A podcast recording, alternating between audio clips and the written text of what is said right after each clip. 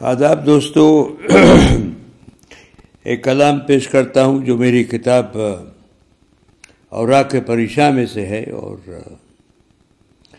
اس گستاخی کے لیے معافی بھی چاہتا ہوں کہ بھائی اب اب کیا کیجیے گا؟ کوئی کوئی تعریف نہ ہو، کوئی کچھ تالی نہ بجائے، کوئی یہ نہ کہے، واہ واہ واہ واہ، تو پھر خود ستائش کی تو ضرورت ہو جاتی ہے ورنہ انا جو ہے، ایگو جو ہے، وہ کہتی ہے، بھائی، تو تو کر کر آئے میں کس لیے ہوں اور تو تو میرا فائدہ نہیں اٹھا رہا؟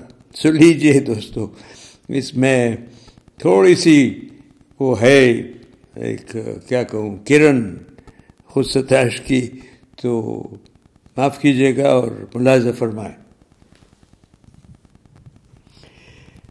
میں نہیں کہتا کہ تم روز آ کر دیکھو۔ میں نہیں کہتا کہ تم روز ہی آ کر دیکھو۔ میرا کیا حال ہے؟ یہ بھی میرے دل پر دیکھو۔ میں نہیں کہتا کہ تم روز ہی آ کر دیکھو۔ میرا کیا حال ہے؟ یہ میرے دل پر دیکھو۔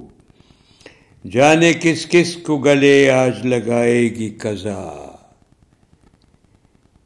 یہ تو اصلیت ہے اصلیت ہے، حقیقت ہے۔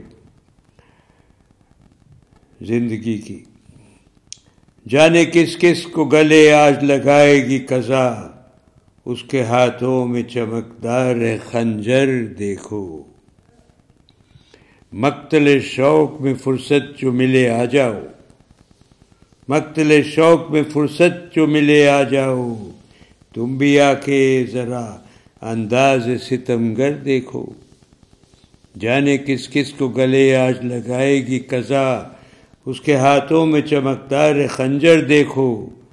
مقتل شوق میں فرصت جو ملے آ جاؤ۔ تم بھی آ کے ذرا انداز ستم گر دیکھو۔ اتنے پیڑوں سے تو پھل بھی نہیں گرتے یا رو معاف کیجیے اتنے پیڑوں سے تو پھل بھی نہیں گرتے یارو کس قدر سہن میں پھینکے ہیں یہ پتھر دیکھو۔ اتنے پیڑوں سے تو پھل بھی نہیں گرتے یارو۔ کس قدر سہن میں پھینکے ہیں یہ پتھر دیکھو۔